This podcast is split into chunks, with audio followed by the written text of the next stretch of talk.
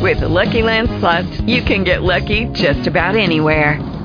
This is your captain speaking. We've got clear runway and the weather's fine, but we're just going to circle up here a while and get lucky. No, nothing like that. It's just these cash prizes add up quick. So I suggest you sit back, keep your tray table upright, and start getting lucky.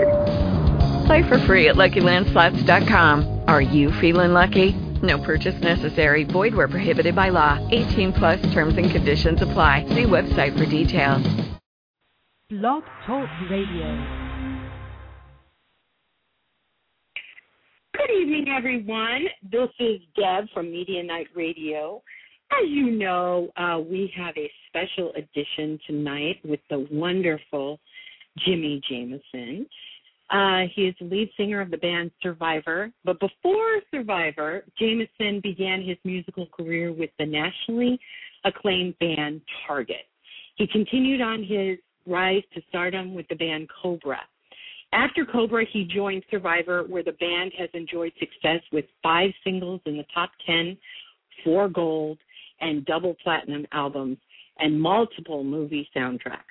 The movie soundtrack for Rocky, starring Sylvester Stallone, included the mega hit Eye of the Tiger, which still thrills concert audiences to the present. The Baywatch theme, I'm Always Here, was also co-written by Jamison as well as performed. Jamison has also released several solo albums, one of them being the album When Love Comes Down, which boasted the explosive single Rock Hard, demonstrating the power of Jamison's voice. Others to mention are Crossroads Moment and Extra Moments. In 2011, Jamison released an album with former Toto singer Bobby Kimball. Aside from being a lead vocalist, Jimmy has also made 6 music videos and television appearances. He has served on the Grammy Awards Committee and is a member of AFTRA, SAG, and NARIS. Jamison has also performed backup vocals for recordings by ZZ Top, Krokus, Jeff Healy Band, and numerous other recording artists. Not to take his success for granted, Jamison has always given back through his charity work with such organizations as St. Jude Children's Hospital, Ronald McDonald House, Juvenile Diabetes, Make-A-Wish Foundation, the Special Olympics, etc. Jamison will be releasing a new album titled Never Too Late, due out on Tuesday, November 6th. Let's welcome to the airwaves Jimi Jamison. Hi, Jimmy. Hey, Deb. Do you have the marching band to bring me on? I almost fell asleep during that intro. Sure, it's difficult, Jimmy, when you're so accomplished. You know, you can't leave anything out, you know, because then people are like, well, why didn't she mention this? So right. I had to cover it. I got you. Okay. How are you? How are you doing? I'm good. Okay, so you were raised in Mississippi. Actually, I was born in Mississippi, but I actually grew up in Memphis. Memphis. Okay, so you're technically from Memphis then, because you were raised there. Yeah, right.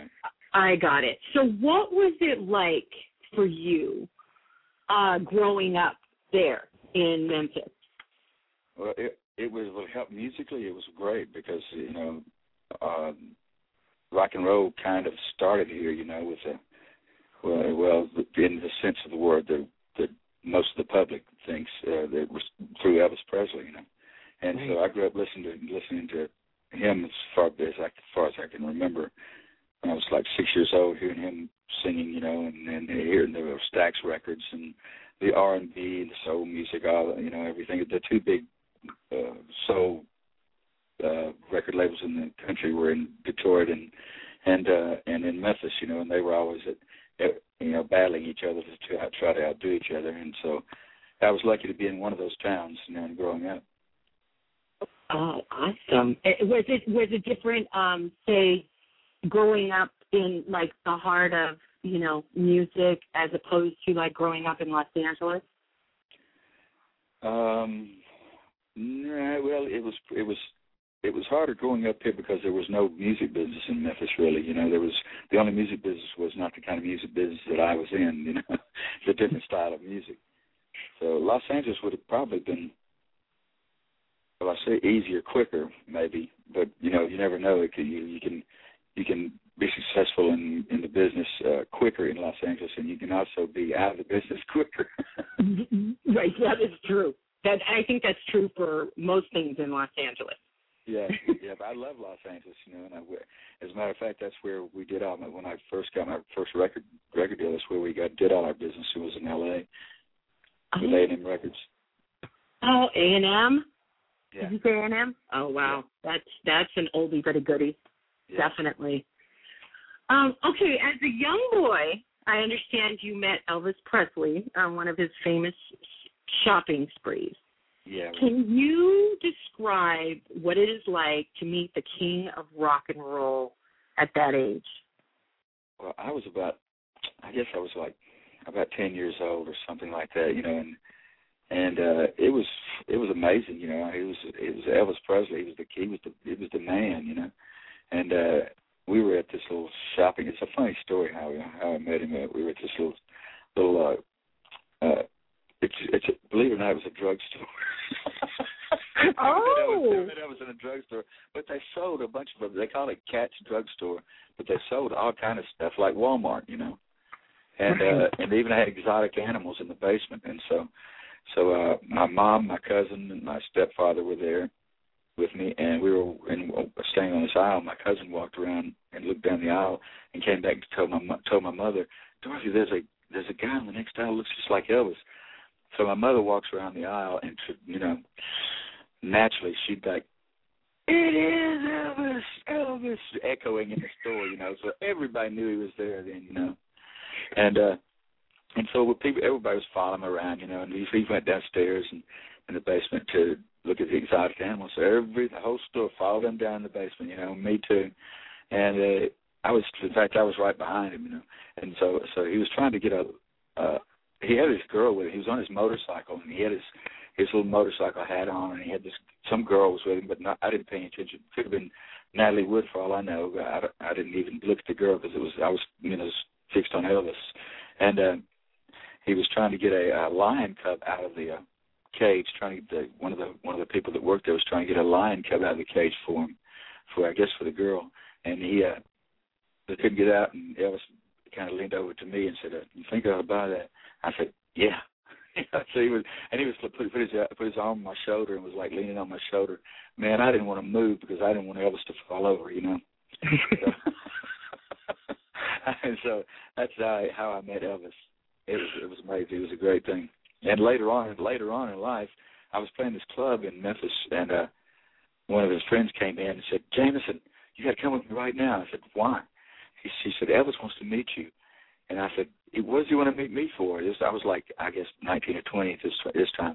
I said, "What does he want to meet me for?" And she said, "Because I told him you were a better singer than he is." And I said, "No way I'm going to go there now. Jesus Christ." But, you know, he was such a jokester. I should have gone over there. I didn't go, but I should have gone because we'd have probably become really good friends then. Oh, my God. Well, yeah. Did meeting Elvis, like, inspire you towards music? No, not at all. Not in the least. No, that's not what inspired me toward music. You know, listening to just loving his music and everybody else's music, too. You know, the Beatles. Right. All these groups, you know. Mainly the Beatles inspired me to do it. But I didn't really... You know what? I didn't really put a band together. I was in the a cappella choir at school, and these guys that I played football with had a band, and they heard me sing, and they came up to me and said, "You want to be in a band?" And I said, "Sure." So that's how it started, you know. But as far as inspiration, all the bands inspired me as far as my vocals and what kind of music I do and the kind of music I played back then. So that's when they asked me to be in a band, that pretty much solidified the fact that I'll never be the president of a corporation, you know. Back then, anyway. But meeting Elvis really didn't have anything to do with me being in music. Meeting him was a great thing, and I wouldn't take anything for it. But just all music and, you know, inspired me. That's interesting. Okay. With Survivor on tour, doing a lot of dates and playing a lot of casinos right now, what do you do to stay grounded? I gamble a lot. You're at a casino, what are you going to do, you know? And you run out of money, you're pretty much grounded, right? So, I know, I play golf. I come home, you know. I do the shows. You know, we don't stay out on tour like we used to. We used to stay out for months and months and months, and it's hard to stay grounded then, but when everybody's like treating you like a king or something, and you come home and you gotta cut the grass and stuff, normal stuff like that, right. Which I enjoy doing actually, so nowadays we never stay gone that long anymore to us, where it would be any problem, we play on the weekends and we come home, and it's business as usual, normal, just normal stuff. Okay. Well, I just wondered if there was like some sort of, kind of ritual that you do when you're out on tour that keeps you kind of level and, there's all that. Yeah. There's all of that in. Yeah, I don't have any kind of ritual. Yeah, I don't meditate or anything like that. I think people are. All these singers years ago, we didn't know each other, and it was our peers, and we were all kind of in competition. Now they're all my friends, So it's really funny how things come full circle like that, and you find out how people really are, and instead of how you thought they were, and everything. So everybody's really normal, Everybody in the music business that I've met, except for a couple of guys. We're just normal people. Okay. Well, that's something different because you don't generally hear that. Yep. I hope not. Because I'm lying my ass off. No, I'm kidding. I'm telling you. Lying. I'm lying. Can you hear? You can't see me. I'm lying. No, it's true. It is true. Okay, so the show Baywatch was such a huge success on television all over the world. The theme song, titled I'm Always Here, which you co-wrote as well as performed, what inspired you to write this song?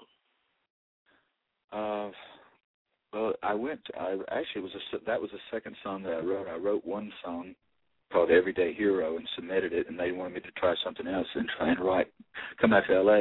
and write with a friend of mine, Corey Lirius, who was the keyboard player for Pablo Cruz. And so I went over to Corey's house, and Corey had this track that he was working on, and so he made me a copy of it, and I took it back to the hotel, and I wrote the lyrics that night, as a matter of fact. And to be honest with you, it's a Christian song that I wrote, and they thought I was writing about lifeguards. So I'm Always Here is not talking about a lifeguard being there, if you know what I mean. And the only person that got it, the only person that figured that out, was a writer for Playboy magazine. And they took the song, and I heard the producer tell me, he said, "Can you believe this? Read this." And it said, Baywatch song lyrics are without a doubt Christian lyrics. And he's the only person that got it. The only person, the producer, and everybody didn't even know it, And because they called me up and said, "Can you believe this guy thinks that?" I said, "No, I can't believe it. Keep sending those checks." So that was that's basically what it's all about. If you read those lyrics, you'll see what I mean. Oh, that's really interesting, because actually I was going to ask you what the network was drawn to make the decision to have that as the theme song. I don't know. I think that it's a good song. I think we just got lucky. Just got lucky. Okay. Just got lucky, yeah. That has a lot to do with it, in the right place at the right time and knowing the right people. That has a lot to do with it. Now, because of Baywatch's success, were you also, approached to do other theme songs? As a matter of fact, yes. I did it. I've done other things for smaller shows, and one of the very small ones, I did a thing for Johnny Bravo. Johnny Bravo is a Cartoon Network. Yeah, But I loved it. They called me up, and I said, yes, I'll do it. I don't care if I get paid or not. I love that cartoon. You know, I just loved it. It was great because the guy looked like, talked like Elvis, you know. Yeah. And it was funny. And, yeah, so other people have contacted me about stuff like that. And I also, and just to sing, you know, songs and movies also. So I've been pretty lucky when it comes to that. As a matter of fact, I'm working on a new movie right now with Pat Horgan. Called Trouble in Paradise, which is a Cuban mafia movie. Oh. And, he and I have written a song for it, and they want me to sing the main theme song for it, and they want me to play a part in it with Christian Slater, who's the main actor in the movie. And so, but I'll probably get killed like the first couple of minutes of the movie, so don't worry. You'll have to see bad acting with only a couple of minutes. Well, I'm a mafia guy, bad guy in the movies. Oh, I love it. Oh, well, that's a departure for you. Was that different for you playing it? I love it, yeah. I want to be the bad guy. You know why? Because the bad guy, the people hate him, and they get so much publicity because people hate him. But when they turn good, the people love him that much more. It's that's like true. Wrestling. It's like just like wrestling, the wrestling business, you know. They do. That's what they do. Right. All right, so since you've performed so many number one hits as well as co-written some as well, is there one in particular that holds a special memory for you more than the others? As far as songs? Yeah. It would have to be the Baywatch song because I got a lot of mileage out of that song, and I met a lot of people, including Pam Anderson and... Yeah. So it would have to be that one. I was like Borat, you know, when I met Pam. You'll be my wife. I'm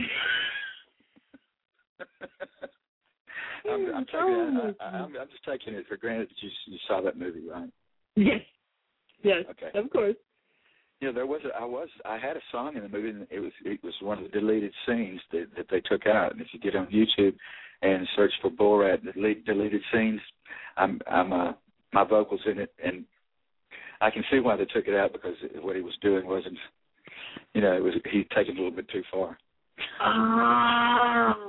Yeah, he is a little bit outlandish. Yeah, I love it though.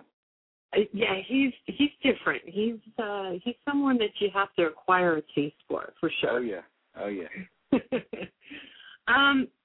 Okay, so here's a quandary for you, I think.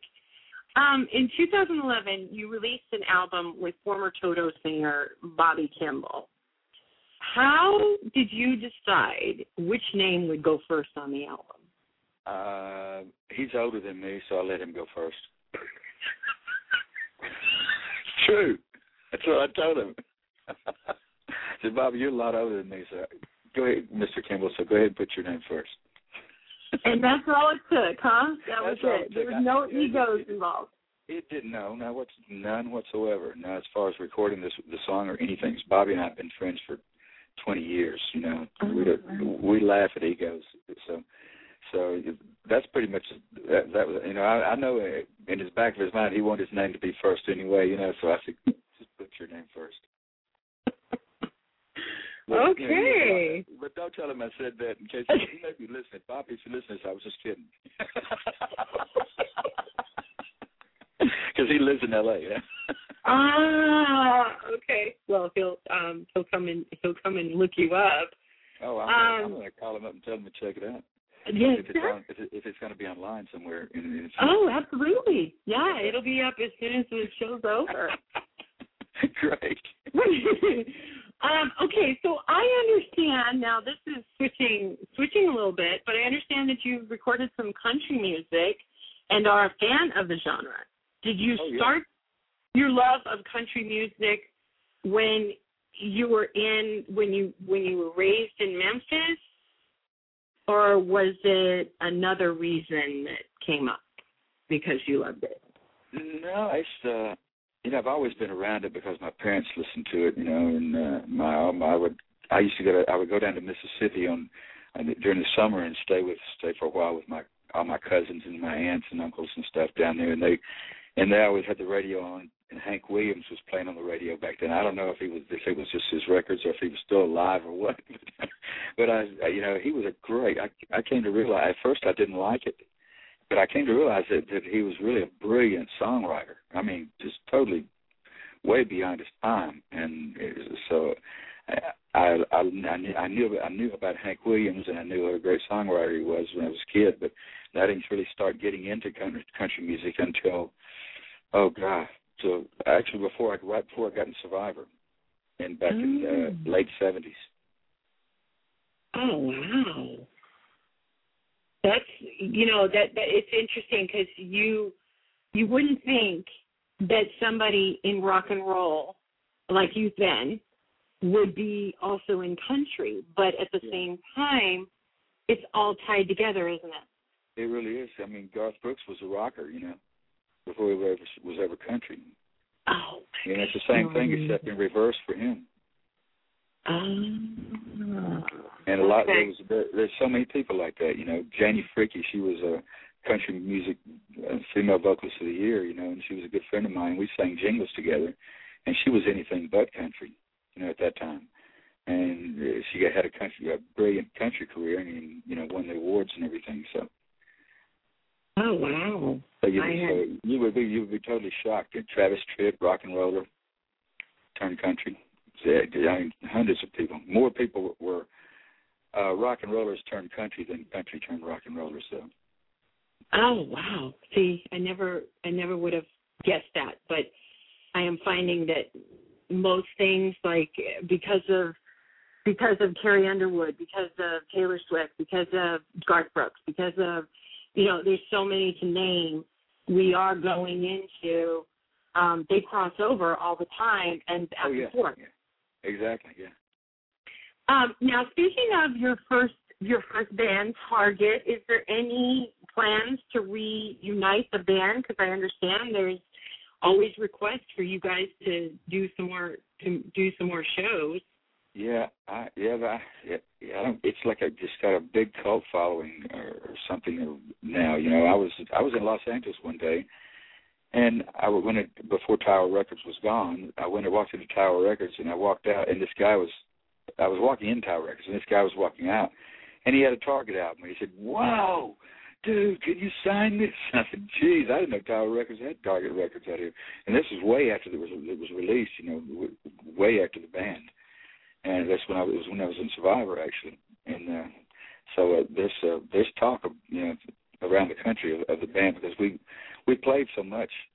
I guess one tour would end, and we'd go directly to another tour. We did Journey's first tour with them. We did Boston's first tour with them.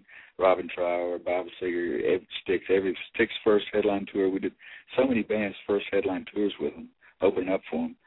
I guess we were the world's most famous opening act. So I get a lot of requests from people, to do something with Target, play live or do another record or something, and so we haven't really got any plans to do anything of any of it right now. Although we did play a couple of weeks ago for a friend of mine's, a benefit for a friend of mine, and raised like $30,000 for him. He says he has cancer and he's not going to be able to work for a long time. I was really happy that we were able to do that. Yeah, that's very sweet. And speaking of your charity work, I mean, I obviously you're very passionate about your charity work. And you work with such organizations as, St. Jude Children's Hospital, Ronald McDonald House, Juvenile Diabetes, Make-A-Wish, Special Olympics, et cetera. How do you fit that in with your busy schedule? I don't know. It just it works its own stuff out. Yeah, it's weird because I haven't had anything interfere with any shows that I had outside of the charity thing.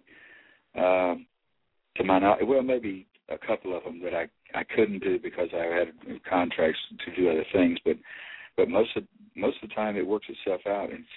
It's they try to have the charity events on days where the artist would most likely not be working.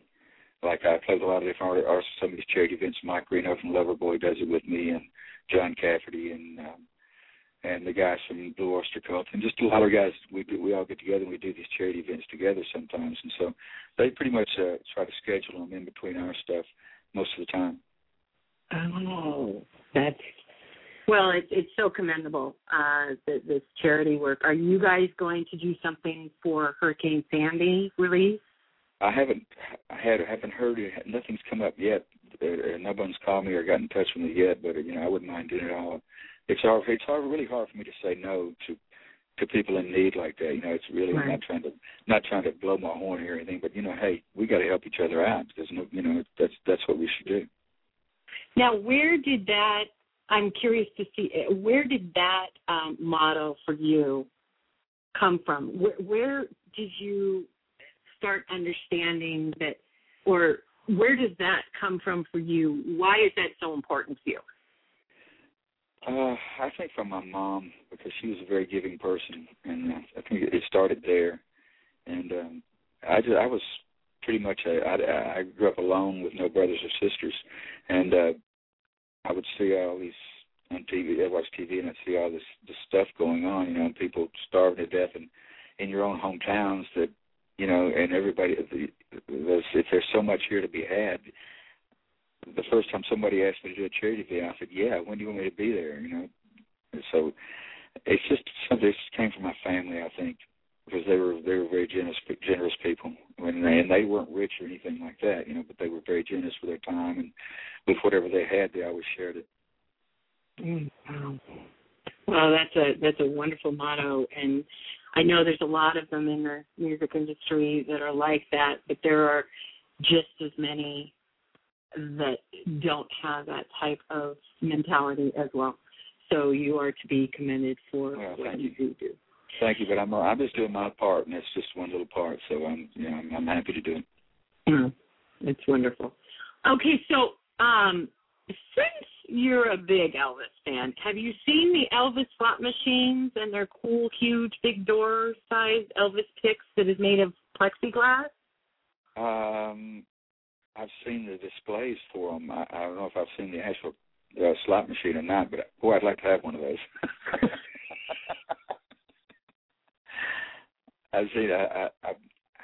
I saw some. Oh yeah, wait a minute, I have yeah, and they're killer. I want one bad. I got to talk to Monica. I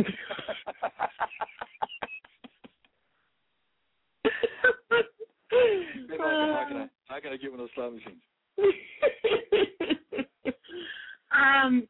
Well, have you ever met Joe Strummer? Joe's drummer? Mm-hmm. I cannot believe it. That is one of the funniest stories, and it's totally true, and it's hard to believe, actually. I guess I'm going to have to tell it now, right? Yes. Oh, please. Okay. Joe Walsh moved to Memphis for a while. We were going to ride some. Actually, we were going to put a band together before the Eagles got back together, and so I was at his house one night. We were riding. And he said, let's go down to Beale Street and sit in with, so we had some friends playing on Beale Street, so this club called Alfred's. And so I said, let's go down and sit in with them. So we went down there and walked in the door, and Joe immediately gets up on the stage and starts playing. They're playing really loud. You can, it's hard to hear what's going on in the crowd. You can't hear you trying to talk to someone. And so I went back, got a drink, and I was standing about midway back from the building. And this guy walks up to me with this long coat and kind of a British-looking hat with an English accent. I said, Jimmy, hi, I'm Joe's drummer. I'm a big fan of yours. I said, bullshit. You're not Joe's drummer. And he said, no, seriously, I am. And he kept saying it. And I said, listen. I said, look, you're not Joe's drummer. I came here with Joe. I know Joe. I know Joe's drummer. Okay? And he finally just gave up and shook his head and walked off. A few minutes later, and they were playing really, I couldn't hear what the guy was saying hardly. Right. I knew he was saying it was Joe's drummer. And so the band stopped playing, and the bass player for the band, after a few minutes, came over to me and said, Jimmy, what did you say to that guy? And I said, he told me he was Joe's drummer, and I told him he was full of crap. He said, no, he said he was Joe Strummer from The Clash.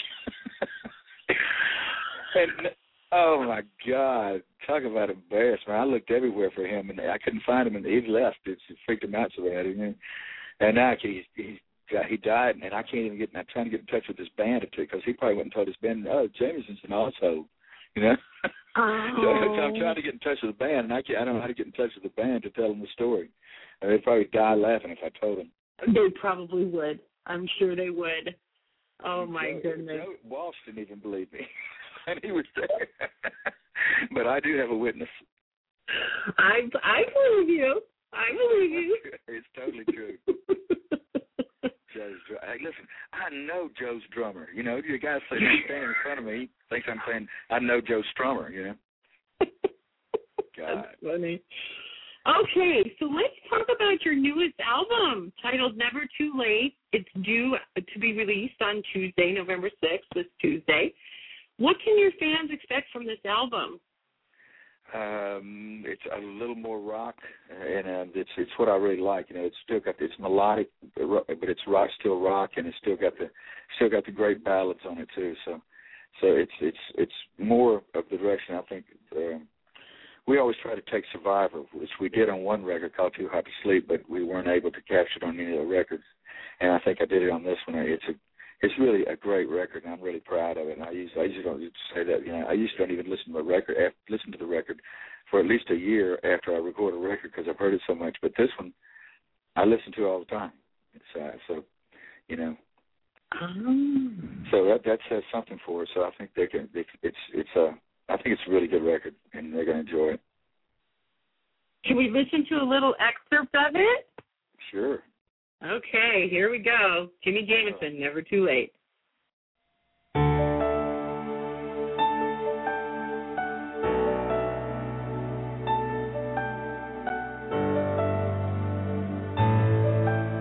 You got what it takes to make everything come true.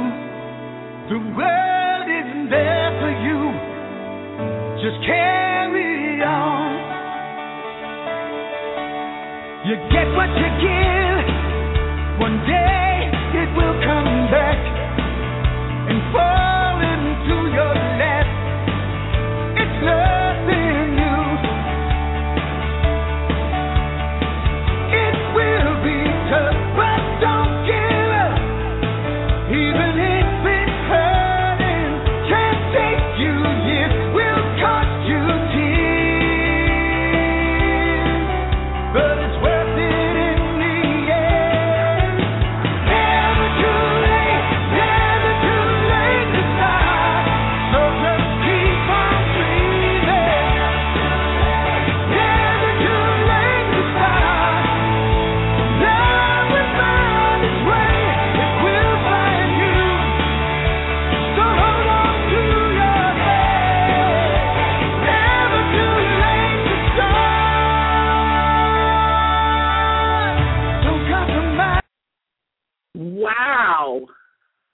That's amazing. Pretty cool. I like it. It's got a great message. Wonderful. Wow. Okay. Well, that's what you fans have to. Yeah, you should listen to the end of it backwards because the end of it really gets cool. No, it's really good. I'm proud of it.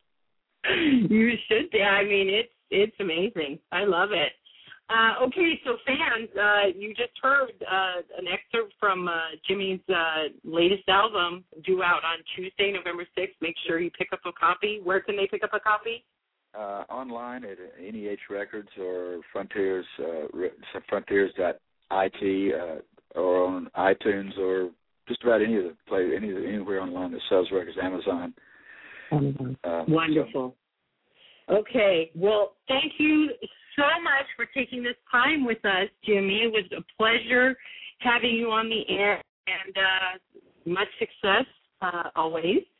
And make sure that, you come back and see us again. Will do. Okay, thanks, Deb. Thank you very much. All right, have a good evening. Bye-bye. That'll conclude this. I'm going to take this show out with Jimmy Jamison, Never Too Late. Have a good night and a good weekend.